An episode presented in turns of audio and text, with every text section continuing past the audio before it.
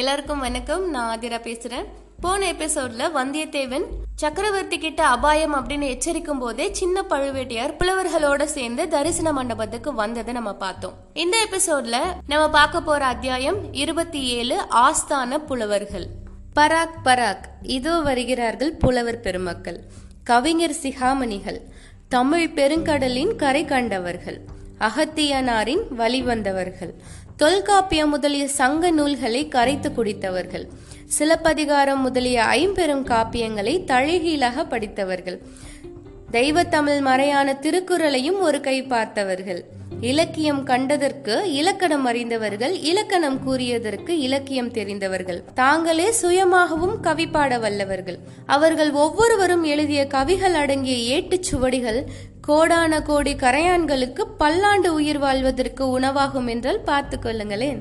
இப்படி புலவர் பெருமக்களை வரவேற்கிறது நம்ம கல்கி. புலவர் பெருமக்கள் எல்லாரும் கும்பலா சுந்தர சோழ சக்கரவர்த்தியோட சன்னிதானத்துக்கு வந்து சேர்றாங்க. வாழ்க வாழ்க ஏழுலகமும் ஒரு குடையின் கீழாலும் சுந்தர சோழ மகா சக்கரவர்த்தி வாழ்க, பாண்டியனை சுரம் இறக்கின பெருமான் வாழ்க, புலவர்களை புறக்கும் பெருமான் வாழ்க, கவிஞர்களின் கதியான கருணை வள்ளல் வாழ்க, பண்டித வத்சலராகிய பராந்தக சக்கரவர்த்தியின் திருப்பேரர் நீடூழி வாழ்க அப்படின்னு வாழ்த்துறாங்க. இந்த கோஷங்களையும் கூச்சல்களையும் சுந்தர சோழர் அவ்வளவா விரும்பல அப்படின்னாலும் அதை வெளியே காமிச்சிக்காம தன்னோட நோயையும் மறந்து வந்தவங்களை வரவேற்கிறதுக்காக எழுந்துக்க முயற்சி பண்றாரு. உடனே சின்ன பழுவேட்டையார் முன்னாடி வந்து, பிரபு, புலவர்கள் உங்களை பாக்குறது மரியாதை செலுத்திட்டு போறதுக்காக தான், உங்களை சிரமப்படுத்துறதுக்காக இல்ல, அதனால தயவு செஞ்சு தங்களை சிரமப்படுத்தி கொள்ளாதீங்க அப்படின்னு சொல்றாரு. ஆமா ஆமா அரசர் அரசே, சக்கரவர்த்தி பெருமானே, உங்களுக்கு கொஞ்சமும் சிரமம் கொடுக்க நாங்க வரல அப்படின்னு புலவர்களின் தலைவராகிய நல்லன் சாத்தனார் சொல்றாரு. உங்களை எல்லாரும் நெடுநாளைக்கு அப்புறம் பார்க்கறதுல எனக்கு ரொம்ப மகிழ்ச்சி. அனைவரும் அமர வேண்டும், சில பாடல்களை சொல்லிவிட்டு போக வேண்டும் அப்படின்னு தமிழ் அன்பரான சக்கரவர்த்தி சொல்றாரு. தரையில விரிச்சிருந்த ரத்தன ஜமக்காலத்துல எல்லாரும் உட்கார்றாங்க. அதுதான் சமயம்னு நம்மளோட வீரன் வந்தியத்தேவனும் புலவர் கூட்டத்தோட கலந்து உட்கார்ந்துக்கிறான். தான் சொல்ல விரும்பினதை முழுசா சக்கரவர்த்திட்ட சொல்லாம போக அவனுக்கு மனசு இல்லை. ஒருவேளை ஏதாவது சந்தர்ப்பம் கிடைச்சா சொல்லிட்டு போலாம் அப்படின்னு நினைச்சிட்டு உட்காந்துட்டான். இதை சின்ன பழுவேட்டையார் கவனிக்கிறாரு. அவரோட மீசை துடிக்குது. முதல்ல இவனை வெளியில் அனுப்பிடலாமா அப்படின்னு நினைக்கிறாரு. அதுக்கப்புறம் வந்தியத்தேவன் தன்னோட கண்காணிப்புல இருக்கிறது தான் நல்லது அப்படின்னு தீர்மானிக்கிறாரு. அதனால அவனை பார்த்தும் பார்க்காதது போல இருக்கிறாரு.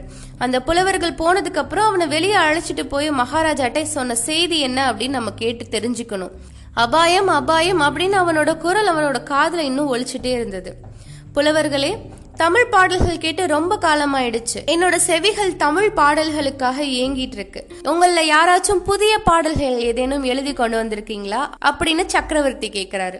உடனே ஒரு புலவர் சிகாமணி எழுந்து நின்று சொல்றாரு, பிரபு, உலகபுரத்துல உங்களோட திருப்பெயரால விளங்கும் சுந்தர சோழ பெரும் பள்ளியிலிருந்து நான் வர்றேன். சிவநேச செல்வராகிய நீங்க பௌத்த மடாலயத்துக்கு நிபந்தம் அளிச்சு உதவுனத தமிழகம் எங்கும் இருக்க பௌத்தர்கள் பாராட்டுறாங்க.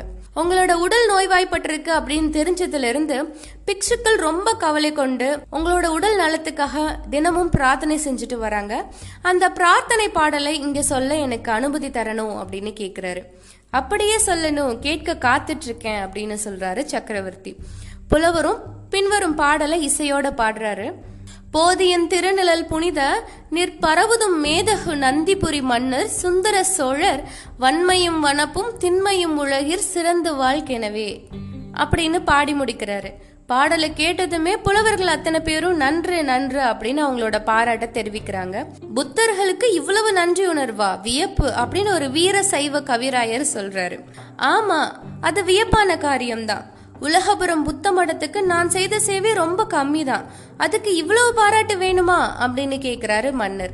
சக்கரவர்த்தியோட வன்மை திறத்தை அனுபவிச்ச யார் தான் என்னென்னைக்கும் நன்றி செலுத்தி பாராட்டாம இருக்க முடியும்?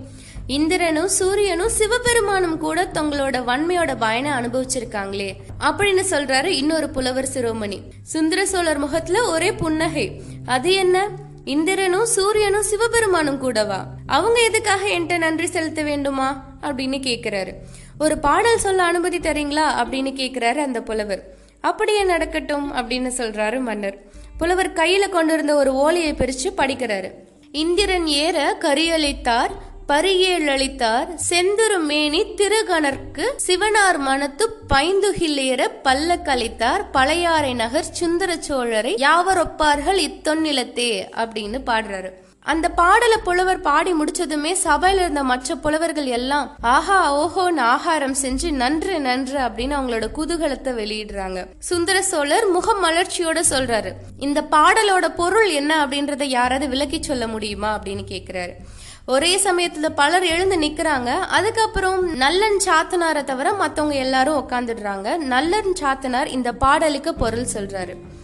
ஒரு சமயம் தேவேந்திரனோட ஐராவதம் அப்படின்ற யானை ஒரு போர்ல இறந்து போயிடுது. அதற்கு இணையான யானை வேற எங்க இருக்கும் அப்படின்னு இந்திரன் தேடிட்டே இருக்கான். கடைசியில பழையாறை நகர்ல வாழ்ந்த சுந்தர சோழ சக்கரவர்த்திட்ட வந்து ஐராவதத்துக்கு நிகரான ஒரு யானை வேணும் அப்படின்னு யாசிக்கிறான். ஐராவதத்துக்கு நிகரான யானை என்கிட்ட இல்ல, ஆனா அதை விட சிறந்த யானைகள் தான் இருக்கு அப்படின்னு சொல்லிட்டு இந்திரனை தன்னோட யானை கொட்டாரத்துக்கு அழைச்சிட்டு போறாரு. அங்க குன்றங்கள் போல நின்றுட்டு இருந்த ஆயிரக்கணக்கான யானைகளை பார்த்ததும் தேவேந்திரன் திடுக்கிடுறான். எதை கேட்கறது அப்படின்னு ஒன்னும் புரியாம நிக்கிறான். அவனை பார்த்துட்டு சுந்தர சோழர் அவரே ஒரு யானையை பொறுக்கி இந்திரனுக்கு கொடுக்கிறாரு. இந்த யானையை எப்படி அடக்கி ஆள போறோம், நம்மளோட வஜ்ராயுதத்தினால கூட இது முடியாதே அப்படின்னு பீதி கொண்ட இந்திரனுக்கு அந்த யானையை அடக்க அவனோட வஜ்ராயுதத்தை விட வலிமை வாய்ந்த ஒரு அங்குசத்தை கொடுக்கிறாரு சுந்தர சோழ மகாராஜா. அதுக்கப்புறம் ஒரு காலத்துல சூரிய பகவானுக்கும் ராகுக்கும் ஒரு போர் நடக்குது.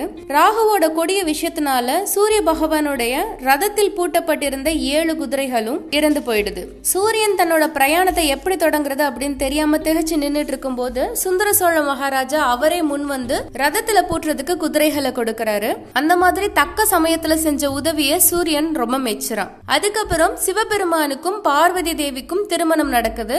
பெண் வீட்டார் கல்யாணத்தோட சீர்வரிசைகள் எல்லாமே கொண்டு வந்திருக்காங்க.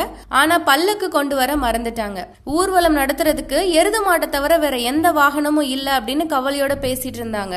இத தெரிஞ்ச சுந்தர சோழ சக்கரவர்த்தி உடனே பழையாறை அரண்மனையிலிருந்து முத்து பல்லக்கு எடுத்துட்டு போய் கொடுக்கிறாரு. பயபக்தியோட சிவபெருமான் திருமணத்துக்கு தன்னோட காணிக்கையா அந்த பல்லக்க கொடுக்கிறாரு. அப்படிப்பட்ட சுந்தர சோழ சக்கரவர்த்திக்கு ஊமை சொல்லக்கூடியவங்க இந்த பரந்த உலகத்துல யாருமே கிடையாது அப்படின்னு அந்த பாடலோட பொருளை சொல்லி முடிக்கிறாரு நல்லன் சாத்தனார். இதெல்லாம் கேட்டுட்டு இருந்த சுந்தர சோழ சக்கரவர்த்தி களிர்னு சிரிக்கிறாரு.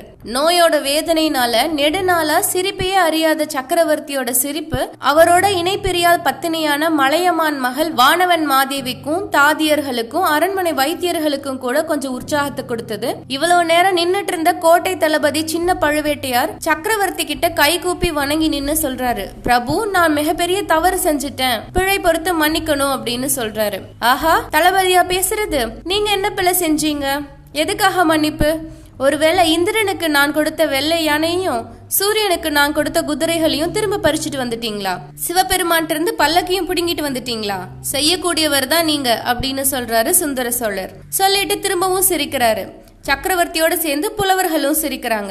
எல்லார காட்டிலும் அதிகமா வந்தியத்தேவன் சிரிக்கிறான். அதை சின்ன பழுவேட்டையார் கவனிச்சுட்டு அவனை நோக்கி ஒரு கடுமையான பார்வை பாக்குறாரு. அதுக்கப்புறம் சக்கரவர்த்தியின் பக்கம் திரும்பிட்டு சொல்றாரு, அரசருக்கு அரசே, நான் செஞ்ச பிழை இதுதான்.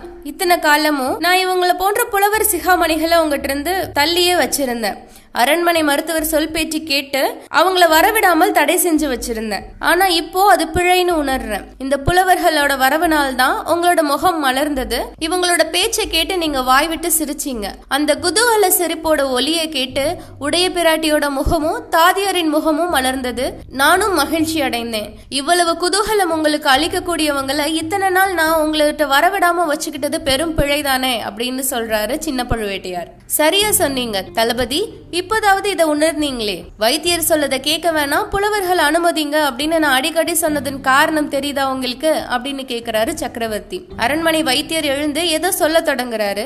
ஆனா அது சுந்தர சோழர் சட்டை பண்ணாம புலவர்களை பார்த்து, இந்த அருமையான பாடலை பாடிய புலவர் யார் அப்படின்னு உங்களை யாருக்காவது தெரியுமா? தெரிஞ்சா கொஞ்சம் சொல்லுங்களேன் அப்படின்னு கேட்கிறாரு. உடனே நல்லன் சாத்தனார், அரசருக்கு அரசே அதுதான் தெரியல, நாங்களும் அதை கண்டுபிடிக்க முயற்சி பண்ணிட்டே தான் இருக்கோம். கண்டுபிடிச்சு அந்த மாபெரும் புலவருக்கு கவி சக்கரவர்த்தி அப்படின்ற பட்டம் சூட்டவும் பல்லக்கில் அவரை ஏற்றி நாங்களே சுமந்து செல்லவும் சித்தமா இருக்கோம். ஆனா இது வரைக்கும் எங்களோட முயற்சி பலனளிக்கல அப்படின்னு சொல்றாரு. அதில் வியப்பு ஒன்னும் இல்லையே, 4 வரி கொண்ட பாடல்ல இவ்வளவு பெரும் பொய்களை அடுக்கிய மகா கவிஞர் தன்னோட பெயரை வெளிப்படுத்திக்க முன்வர விரும்ப மாட்டார் தானே அப்படின்னு மகாராஜா சொன்னதுமே புலவர்களோட திருமுகங்களை பார்க்கணுமே. ஒருத்தர் முக முகத்திலையும் ஈ ஆடல.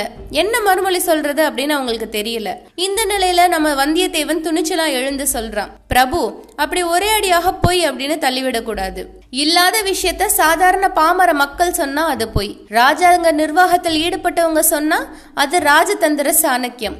அதையே கவிகள் கூறினா அது கற்பனை, அணி அலங்காரம், இல் பொருள் உவமை அப்படின்னு சொல்றான். புலவர்கள் அத்தனை பேரும் அவன் பக்கமா திரும்பி நன்று நன்று அப்படின்னு உற்சாகத்தோட சொல்றாங்க. இப்ப சக்கரவர்த்தி வந்தியத்தேவனை பார்த்து சொல்றாரு, ஓ, நீ காஞ்சியிலிருந்து ஓலை கொண்டு வந்தவன் தானே, கெட்டிக்கார பிள்ளைதான் நீ, நல்லா என்னையே பேசி மடக்கிட்டியே அப்படின்னு சொல்றாரு.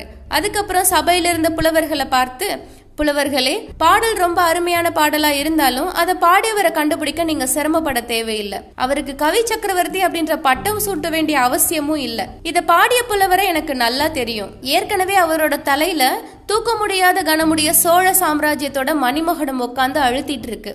புவி சக்கரவர்த்தி, திரிபுவன சக்கரவர்த்தி, ஏழுலக சக்கரவர்த்தி அப்படின்ற பட்டங்களையும் அந்த கவிராயர் சுமக்க முடியாம சுமந்துட்டு இருக்காரு அப்படின்னு சொல்றாரு சுந்தர சோழர். இதை கேட்ட புலவர்கள் அத்தனை பேரும் ஆச்சரிய கடல்ல மூழ்கி போயிட்டாங்க அப்படின்னு சொன்னா அத வாசகர்கள் பொய்ன்னு சொல்லி தள்ளிவிடக்கூடாது. ஆசிரியரோட கற்பனை, அணி அலங்காரம், இல் பொருள் உவமை அப்படின்னு ஏதாவது ஒரு வகை இலக்கணம் கூறி ஒத்துக்கொள்ளதான் வேணும் அப்படின்னு சொல்றாரு கல்கி. இத்தோட இந்த அத்தியாயம் முடியுது.